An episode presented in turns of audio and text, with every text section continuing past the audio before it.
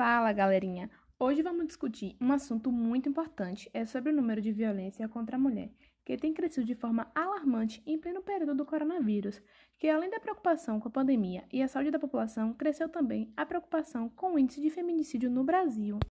O feminicídio é o homicídio praticado contra a mulher, uma forma de misoginia e menosprezo pelo gênero feminino.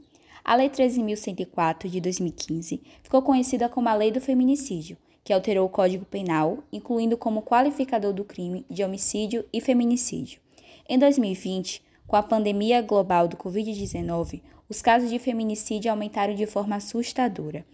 O número de feminicídios cresceu 22% em março e abril de 2020. Em média, a cada nove horas, uma mulher é morta, de acordo com o levantamento do Fórum Brasileiro de Segurança Pública.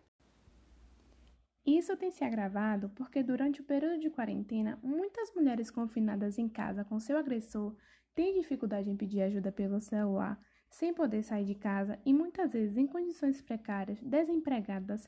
Outras até mesmo tiveram sua renda diminuída e ficando mais vulneráveis que antes. E muitas vezes essas mulheres sequer compreendem que a relação que está vivendo é abusiva e o recomendado é que, diante do mínimo de violência possível, seja um xingamento, um empurrão, ela já fique atenta aos sinais e que, se for necessário, de imediato registrar um boletim de ocorrência.